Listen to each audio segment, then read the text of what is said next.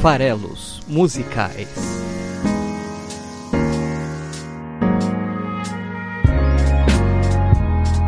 Fala aí, você que gosta de música, seja bem-vindo a mais um Farelos Musicais, o podcast de análise de letras de músicas lá do site esfarelado.com.br. Meu nome é Paulo Farelos e hoje a gente tem Scaling.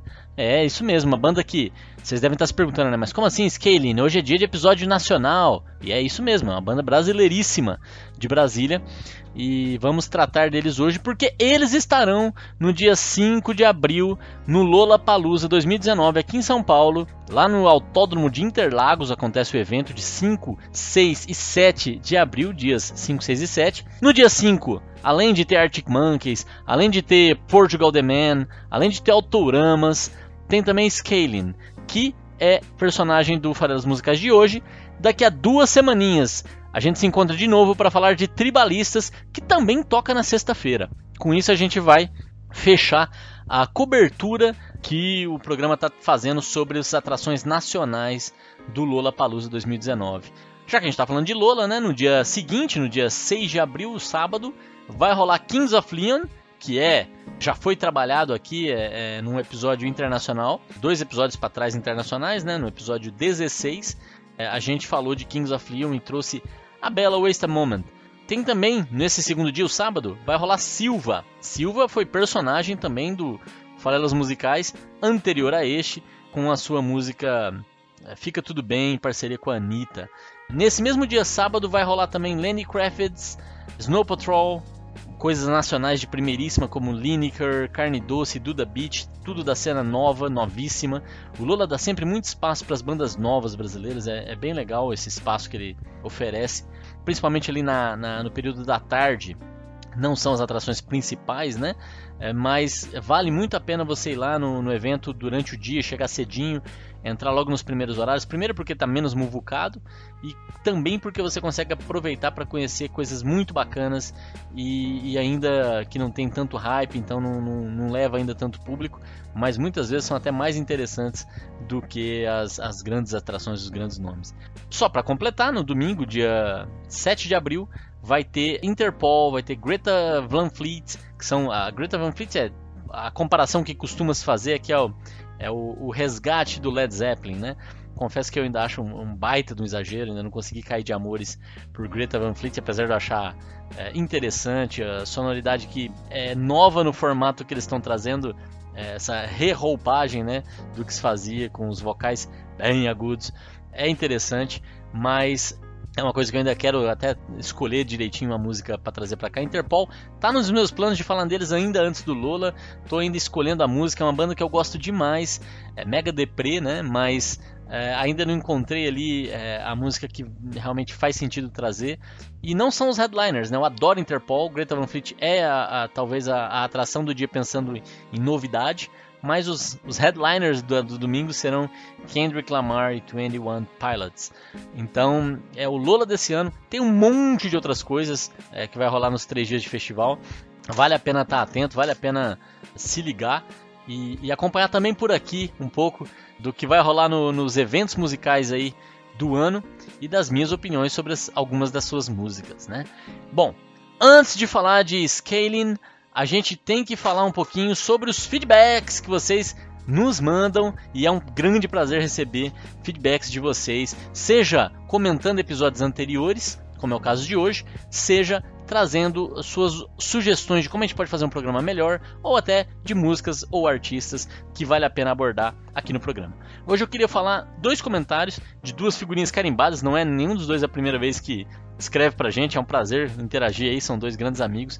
A Roberta, que é colega de trabalho inclusive, falando justamente sobre o episódio de Waste a Moment, que aí é, é recordista, já são vários comentários nesse mesmo episódio, ele chamou a atenção e, e a Roberta disse: Paulo, fiquei bem contente quando ouvi o episódio e percebi que fui um personagem dele por conta de meus comentários. Que bacana.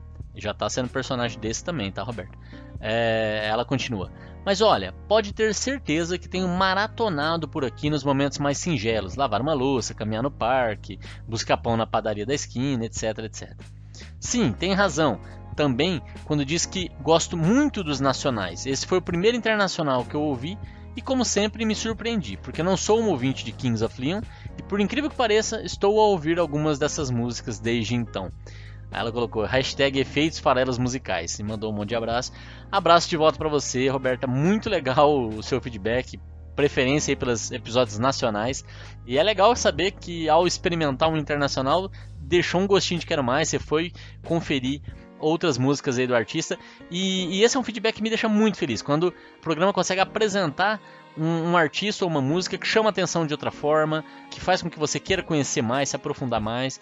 Kings of Leon é uma banda bacana, eu acho que o começo da banda é até melhor do que a fase atual, mas é, é, vale a pena conhecer e se, se, aprofundar um pouquinho. Fico feliz demais aí saber que está rolando efeitos farelas musicais com relação a, a, conhecer em mais profundidade as coisas que eu trago aqui. É o, o lado curadoria do projeto que me deixa muito satisfeito. O outro comentário que eu vou ler hoje é do Murilo Bronharo, Muca também figurinha carimbada aqui, deixou um comentário lá no episódio 15, Triste, Louca ou Má, é, em que ele diz: Ouvindo o significado do nome da banda Francisco Elombre, me lembrei da canção The Devil Went Down to Georgia, de Charlie Daniels. A letra tem a profundidade de um pires, nem merece uma análise mais aprofundada sua, mas a batalha dos violinos do tal Johnny contra o diabo é bem divertida. Ele está falando aqui realmente de uma, de uma música que descreve essa situação do diabo desafiar musicalmente alguém, nesse caso que é um duelo de, de violinos, né? Que virou um duelo de, de riffs de guitarra aqui. E valia ou um violino de ouro ou a alma, né? Se o desafiado perdesse. Que é exatamente a lenda do Francisco Elombre. Nesse caso aqui, o personagem chama Johnny, né? O personagem que está correndo o risco de perder a alma pro diabo é, chama Johnny. Se ele chamasse Frank, né, de Francis, de Francisco, ia me deixar ainda mais assustado que ia ser exatamente o mesmo personagem. Nesse caso é só outro personagem que passou pela mesma situação. A impressão que me dá é que na verdade o diabo é um puta convencido que deve ter aprendido uns 3, 4 acordes e se acha o bambambam, bam, bam, fica desafiando a galera por aí, mas na prática, na prática não deve tocar nada. E, e isso, essa análise, me faz lembrar de replicantes e a sua música incrível chamada Surfista Calhorda, que é, para quem não conhece, um clássico aí do punk rock brasileiro, é, em que também é descrito um personagem que fazia a maior onda, tinha a maior pinta de surfista, tinha as pranchas mais da hora, mas não surfava nada. Então ele era um surfista calhorda. E parece-me que o diabo é um violeiro calhorda, fazendo aí uma alusão a outra música. E aí o, o Muka continua o comentário dele, com, eu achei muito, muito legal. Ele sempre traz esse elemento envelhecimento aqui pro programa, né? Já me chamou de velho em outro episódio. Nesse ele fala: sem Shazam ou Google, confesso que tive um puta de um trabalho para descobrir que música era essa e escutá-la. Mas esse é o tipo de problema que as novas gerações jamais vão entender. Mais tarde eu descobri que o guitarrista Steve Matt fez uma versão com um duelo de guitarras para a fase final do Guitar Hero 3, que ficou sensacional. Vê o que você acha. E aí ele deixou lá no episódio o link onde dá para ouvir um trecho, né, dessa versão de The Devil Went Down to Georgia do Steve Matt. Eu ouvi, é muito legal, eu adorei. É realmente é, é, é, a letra é divertida, né? Acho que essa é uma boa palavra para descrever, porque é, ali a gente fica imerso nessa nessa brincadeira do diabo desafiar, o outro aceitar e se achar o bambambam, bam, bam, aí o diabo vai, toca, é, traz os demônios para tocar com ele, e aí o outro vai dar a resposta, e aí vem a, a decisão. Então, quer dizer, é uma, é uma coisa muito disparatada. E eu acho sim que valeria até a pena trazer assim aqui para um, um episódio pra gente brincar um pouco, falar um pouco dessas músicas que são mega divertidas. Talvez aí coisas que a gente encontra pouco, né, é, na, na cena musical, que são realmente músicas de humor, né, de certa forma. Bom, vamos lá pro episódio de hoje então. Obrigado aí pelos comentários. E, gente, fica à vontade. Gostou do episódio? Apresenta para seus amigos que gostam de música. E sempre que você tiver alguma coisa a acrescentar, comentar, a elogiar, a criticar, entra lá no episódio. Ajuda lá o esfarelado.com.br a ter mais relevância ao você deixar comentários direto lá no site. É o lugar certo de se fazer isso. Vambora. Obrigado a todos. E agora falar de Scaling.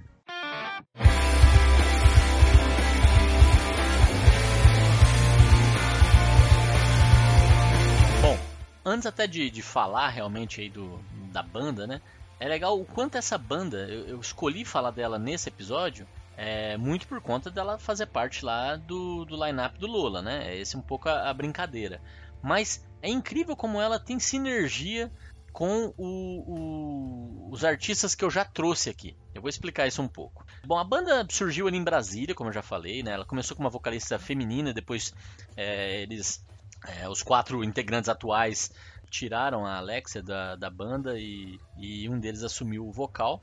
A banda é de 2009, mas só em 2012 lançou seu primeiro álbum é, de estúdio, né? O álbum com 12 canções. É, antes eles tinham lançado alguns EPs, que são versões reduzidas de um álbum, né, extended plays é, é, menores, com, com algumas músicas que estavam trabalhando.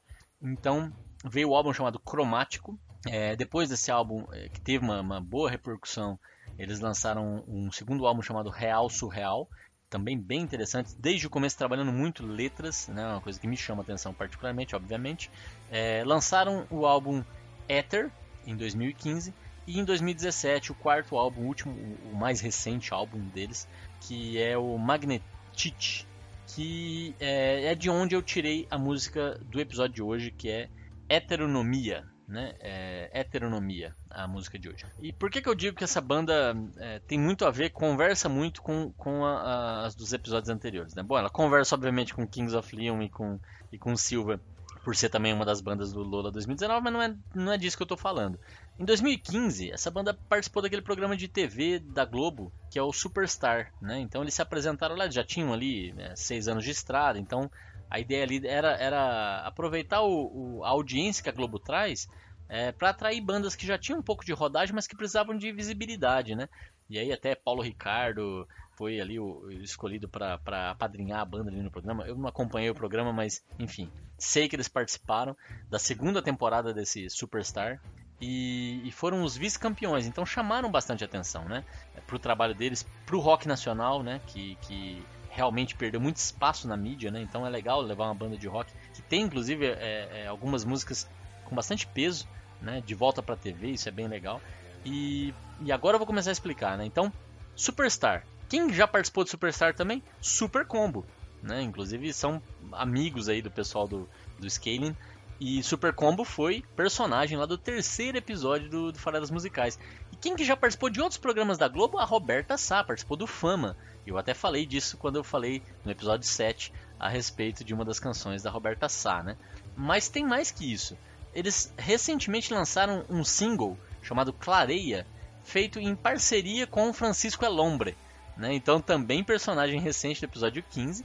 Né? Então é, tá aí né? o, o Francisco Elombre é, junto com o Scaling lançando é, esse single e na verdade até algumas Clareia é, é um EP de certa forma da, da uma parceria das bandas né e, e se você é, entrar por exemplo lá na Wikipedia do, do Scaling eles vão se dizer né é, é, influenciados por duas bandas principalmente que são Queens of the Stone Age e Radiohead. Os dois já tiveram episódios de farelas musicais. Quer dizer, olhando aí um pouco uh, uh, o briefing né, do, do, do Scaling, nossa, repassa um pouco de tudo que eu já trouxe aqui.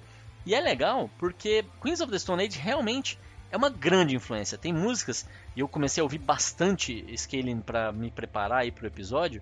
Tem músicas que me pareciam Queens of the Stone Age brasileiro, realmente. Era, era muito parecido a sonoridade. É, então é uma, é uma referência que realmente você percebe claramente à medida que você ouve. Tinha músicas que a diferença era basicamente a língua que estava sendo cantada.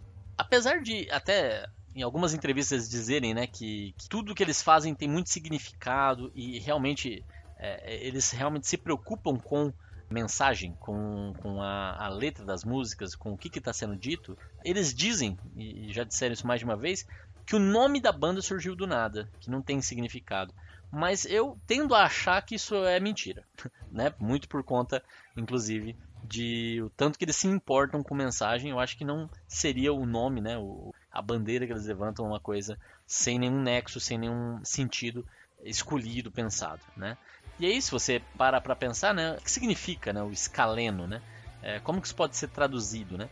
Tem o triângulo escaleno, né, da matemática, que é, é, o triângulo que tem três, três lados com medidas diferentes, né? Então, é uma forma de ver, né? Eu acho que é difícil um pouco de associar o que, que seria, é, se for vindo da, da, da matemática, qual é o sentido que eles querem dar. Mas também é um nome que se dá a três músculos do pescoço, músculos escalenos. E, e, a função desses músculos, né, que tem no pescoço, é justamente a movimentação da cabeça, seja numa flexão lateral, seja numa flexão ventral. Né? Então você direcionar a cabeça rumo ao seu ventre, à sua barriga, né? ou seja, baixar a cabeça e levantar a cabeça, quanto também girar a cabeça lateralmente. Então são os músculos escalenos que cuidam disso. E se a gente pensa nisso, isso sim tem bastante sentido, né? bastante significado. São esses movimentos que indicam, por exemplo, concordância e discordância. Né? A gente tem uma, uma na nossa cultura pelo menos, é, esses movimentos laterais e ventrais são aqueles que você usa para concordar e discordar.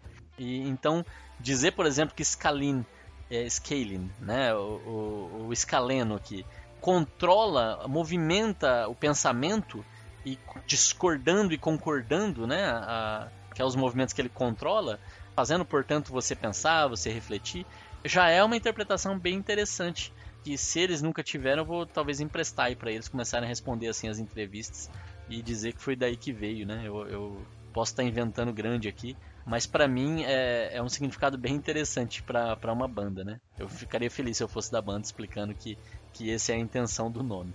Mas eles são tão profundos em termos de análise, assim, tem músicas deles bem interessantes sobre uh, o que eu acho é o grande mal da sociedade atual, que é o vício em tecnologia. E o tanto que isso ainda nos perturba principalmente enquanto seres sociais, né? Eu acho que é, o impacto que está tendo nas, nos relacionamentos é gigantesco e, e ainda não, não, se sabe medir ainda se é positivo, negativo, indiferente. Dificilmente vai ser indiferente e eu acho também que dificilmente vai ser positivo. Enfim, estamos aí caminhando para uma grande é, alienação misturada com indiferença que são terríveis, né? Mas eles têm uma música já a respeito disso, né? E eles abordam temas bem interessantes de comportamento, é, e na, na canção de hoje, que é. Eu, eu tenho um pouco de dificuldade de pronunciar, que é heteronomia. Na canção que se chama heteronomia, ainda bem que eles não cantam essa palavra durante a música, mas a música não podia ter outro nome, né? Ela fala justamente sobre isso. É um termo filosófico, né? E, e é bem interessante quando os artistas trazem assuntos para suas canções que vão além do óbvio, né? Eu tenho até que perdoar o Scaling de ter usado uma rima tão ruim quanto amor e dor nessa música, é, e eles usam, né? Eu acho que toda música que traz essa rima de amor e dor deveria já começar, ela já começa com uns menos 50 pontos, né? Mas ela consegue até terminar com saldo positivo por conta do tema abordado. Então, o que, que é heteronomia? É um termo cunhado pelo Kant, que é um filósofo da, do século XVIII, e ele cunhou esse termo justamente para contrapor o conceito de autonomia. Né? Então, é, autonomia é você ter por si mesmo, né? É ter a liberdade, ter a independência, ter a faculdade, a capacidade de reger a si mesmo. Então, você ser o dono do seu destino, né? autonomia, né? Então, você ter as suas próprias regras morais, autonomia. Então, heteronomia é justamente o contrário disso. É, é quando você tem uma ação influenciada por uma força externa ao indivíduo. É quando você é regido, quando você é governado por outro. Então, essa é a heteronomia, o contrário da autonomia, quando quem decide não é você. Você está aceitando uma lei externa, uma ordem externa, uma, uma regência externa. E isso pode ser entendido né, como uma relação de dependência, uma relação de submissão, uma relação de obediência. E esse termo que foi cunhado aí no, no livro do Kant passou a ser usado né, e, e justamente em várias é, em vários segmentos do pensamento. Por exemplo, o direito. Né? O direito usa esse conceito e ele é, naturalmente, o Estado de Direito é um estado de heteronomia, porque todos têm que se submeter a uma lei. Né? Então, hoje, é, vivendo aí num Estado de Direito como vivemos, e seria ainda é um estado pelo menos é um estado democrático de direito né mas essa questão de você não ter a faculdade de decidir se você deve ou não obedecer à lei. Você, mesmo desconhecendo a lei, você está sujeito a, a responder por ela. Então, é um estado que traz heteronomia. A gente não tem autonomia. Curiosamente, a gente pode vir a ter autonomia se a gente concordar com as leis. Porque daí você está fazendo por sua vontade, porque você concorda. O problema se dá, em termos de autonomia e heteronomia, quando você não concorda com alguma das leis ou com alguma das normas morais. É aí que vem o conflito. E é interessante porque daí esse conceito que está aí no direito, que está aí na filosofia, aparece também na pedagogia. Como que vai ser o comportamento do indivíduo num ambiente totalmente heterônomo, em que ele não decide, as crianças, pensando em pedagogia, pensando em ensino, né? É, num ambiente em que existe uma lei muito forte, existe um padrão muito rígido, é, regras muito claras. Isso favorece o desenvolvimento da criatividade? Isso favorece ou não a criação de uma dependência emocional por parte das crianças na fase de evolução?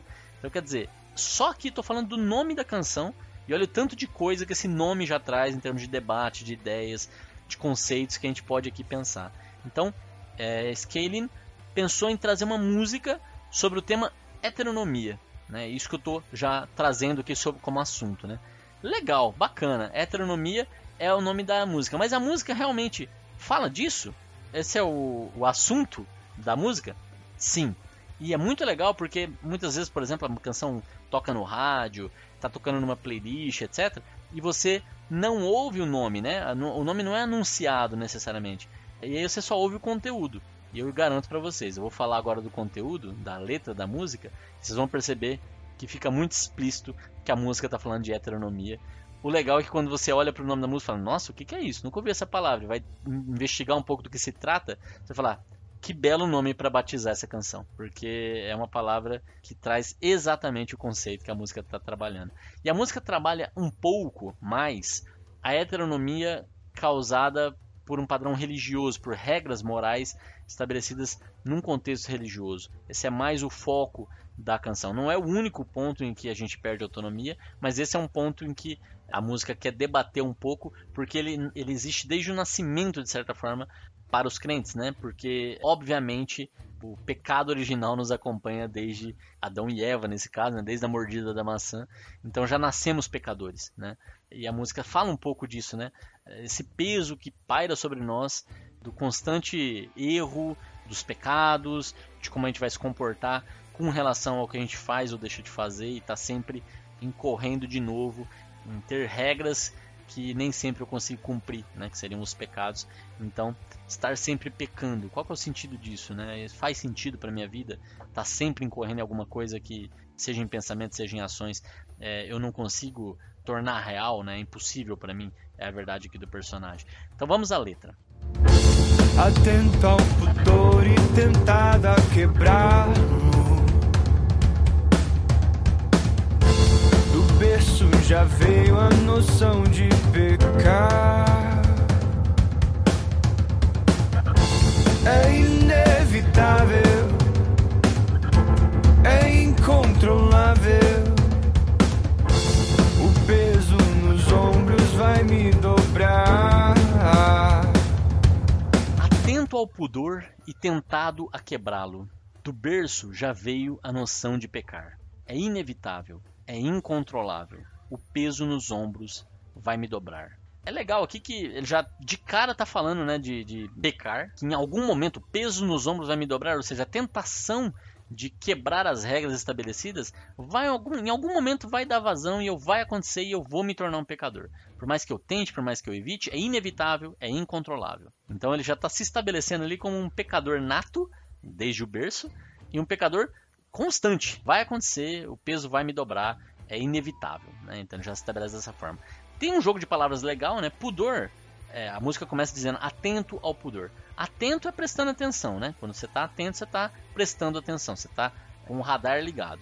Pudor é o sentimento que impede que a gente faça alguma coisa que é, não é moralmente aceita, né? Então, toda vez que você é, sente que você se sente constrangido ou, ou, ou, embaraçado em fazer alguma coisa porque ela não vai ser aceita pelos outros, não faz parte do código moral que você está compartilhando com as pessoas, é, esse sentimento que te barra de fazer é o pudor. Então, atento ao pudor que você percebe que tem aquela barreira moral, né? que você não faz certas coisas por conta dessa barreira moral. E é muito legal porque é muito comum a gente falar de atentado ao pudor, quando alguém justamente transgride essa regra, né? E ele usa atento ao pudor. É, estou de olho, eu tô, eu tô percebendo isso. O atentado não, o atentado é quando você transgride, é, é o ato de causar dano a alguém ou algo, né? Então, o atentado ao pudor é quando você transgride a regra moral. E é, é legal que ele usa a palavra atento, que lembra sonoridade, mas não tem nada a ver uma coisa com a outra, atento e atentado.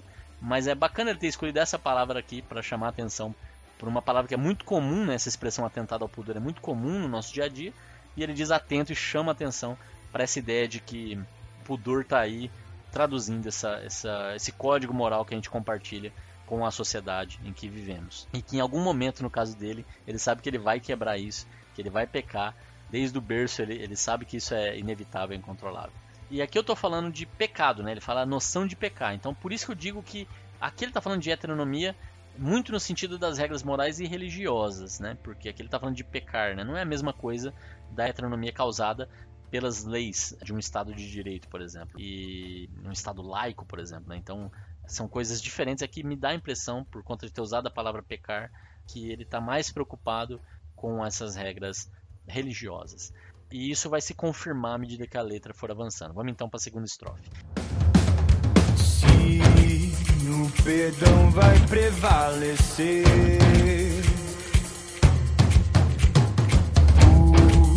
Porque a culpa está sempre aqui.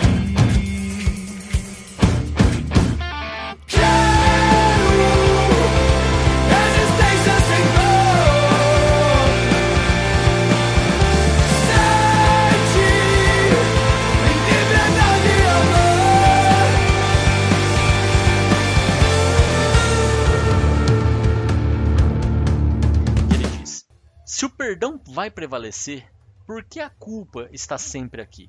Quero existência sem dor, sentir em liberdade e amor. E aqui ele, ele faz né, essa, essa rima de dor e amor, que é uma tragédia, né? Mas, inclusive, esse quero existência sem dor, sentir em liberdade e amor, é de certa forma o, o refrão, a mensagem que é repetida várias vezes nessa canção. E justamente aqui o ponto principal é que causa dor você tá o tempo todo tendo que se podar, se limitar, às vezes até se punir por conta de coisas que você individualmente acha que são aceitáveis, né? Lógico que a autonomia ao extremo ia causar a impossibilidade de uma vida social aceitável, muito provavelmente, né? Ia ser uma anarquia, muito provavelmente de novo, com grandes consequências para a vida social. Eu acho que as regras são importantes, mas muitas delas, quando a gente dependendo de como a gente encara, elas causam um grande sofrimento, uma grande aniquilação de como a gente se comporta na nossa vida. E isso é um grande crime, um grande pecado, realmente. Quando sua individualidade é anulada, não para o bem dos próximos, mas só para o seu próprio prejuízo. É, essa é uma coisa que a gente tem que ponderar e cada um faz isso, né? É cada um que tem que estar feliz com as decisões que toma. Viver é decidir, é tomar decisões. É, então, se o, o, perdão vai prevalecer, é, então existe o pecado, existe o perdão. Se no final, se eu me arrepender, eu vou ter o perdão divino, por que, que a culpa está sempre aqui? Por que, que sempre que eu faço as coisas eu me sinto mal, eu me sinto culpado? Sendo que no fundo eu, eu me arrependo e no final vai dar tudo certo, vou, vai prevalecer o perdão. Deus é amor, Deus é perdão. Então, por quê? Por que, que eu, eu, eu tenho que viver com toda essa dor durante toda a minha vida e carregar esse peso desde que eu nasço até o momento que eu morro? Né? Então, esse é o questionamento que ele traz. Ele quer ter autonomia, ele quer ter mais é, liberdade, ele quer ter essa liberdade sem dor, né? Essa é a grande mensagem. Ele quer ter todos os sentimentos que ele tem, mas isso em liberdade, ou seja, liberdade é isso, né? Para ter autonomia você precisa ter muita liberdade, né? Para tomar suas decisões, para escolher o que você acha certo ou errado. E ele quer ter amor, ele quer quando ele errar, quando ele escolher o caminho que não é o perfeito, que ele tenha compreensão, que ele tenha carinho, que ele tenha direcionamento, né? Amor, num sentido bem amplo. A, a estrofe seguinte diz: Não é necessário se violentar. Constantes cobranças descomunais. Em Deus são um lado, temores são o outro. Antigos sistemas aprisionar é necessário se violentar. Constantes cobranças descomunais. Endeusam um lado, demonizam o outro. Antigos sistemas aprisionais. Aqui ele está falando que é justamente essa questão de você separar bem e mal que causa muitas vezes essa violência pessoal, você sentir que você é um pecador, você sentir que você está do lado do mal, você sentir que você está errando, pecando, né? E o impacto que isso pode causar na, na sua vida, na sua, na, nas suas decisões, em como você é, segue vivendo, né? É justamente por conta desse maniqueísmo, né? É, já foi até trabalhado também lá na música da Roberta Sá, essa ideia da, da divisão entre dois lados opostos, né? E aqui ele diz claramente isso: em Deus a um lado, demoniza o outro. Então existe claramente o bem e o mal, o certo e o errado, e isso é, é um sistema de prisão. Ele usa a palavra aprisional, eu acho que nem existe aprisional, mas ele usa, eu acho que é prisional. Mas ele diz justamente que isso é um antigo sistema aprisional. E é um antigo mesmo, foi muito usado pela religião durante toda a história, né? De, por exemplo, as bruxas, né? É, para citar um exemplo aqui, qualquer pessoa com um pouco mais de conhecimento, por exemplo, de medicina ou de ciências naturais, era queimado vivo, né? E era queimado vivo por quê? Porque era uma bruxa ou porque era é, associado ao demônio ou qualquer coisa do tipo, né?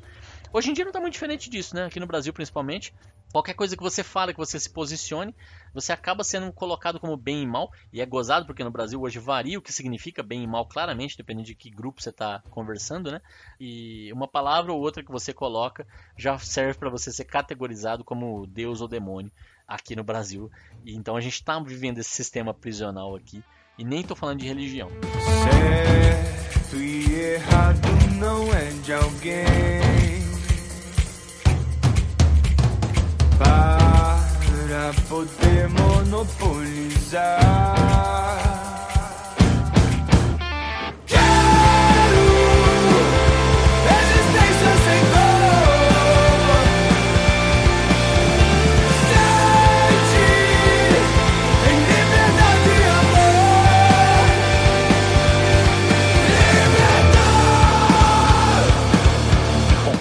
Segue dizendo: é, certo e errado não é de alguém para poder monopolizar. Quero existência sem dor, sentir em liberdade e amor, libertar.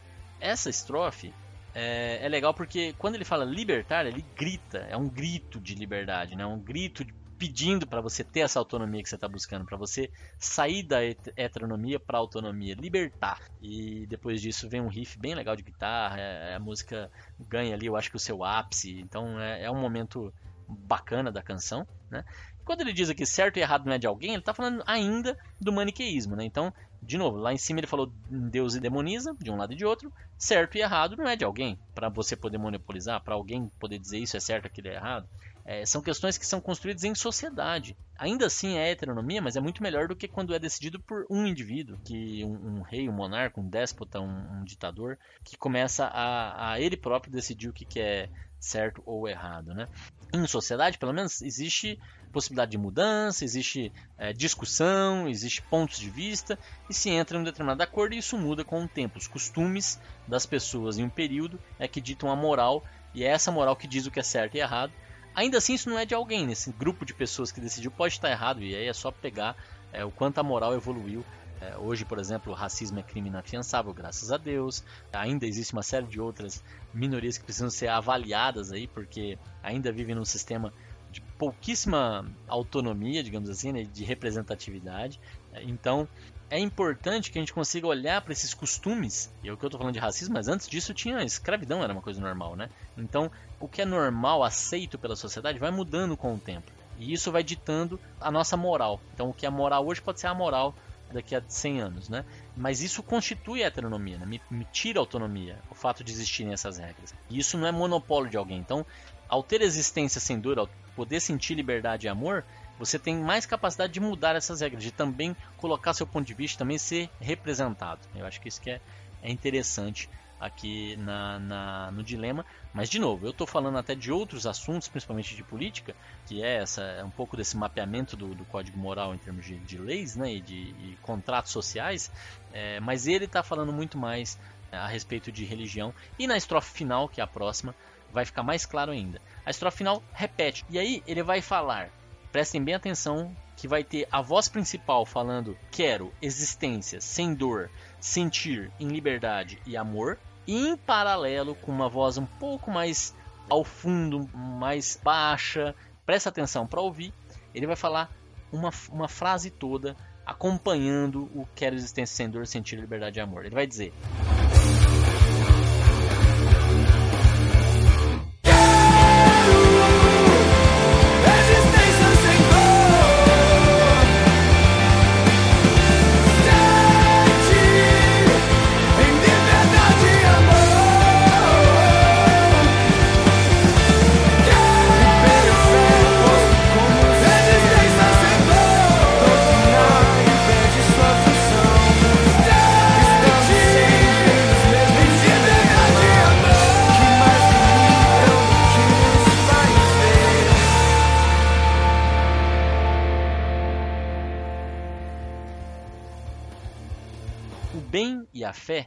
posto como sistema doutrinário, perde a sua função.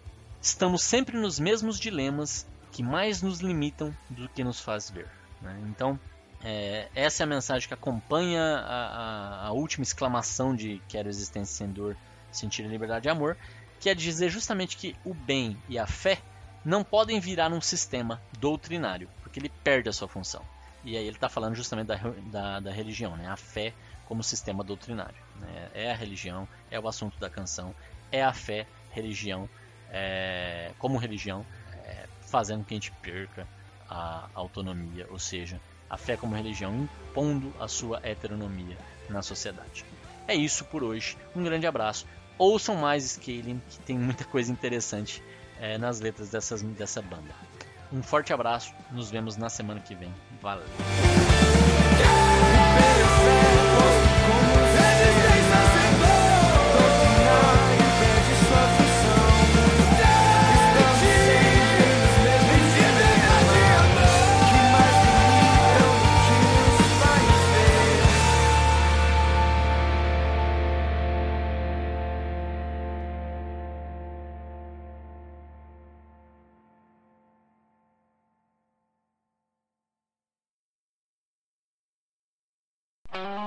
Esse podcast foi editado por Megasonic Podcasts.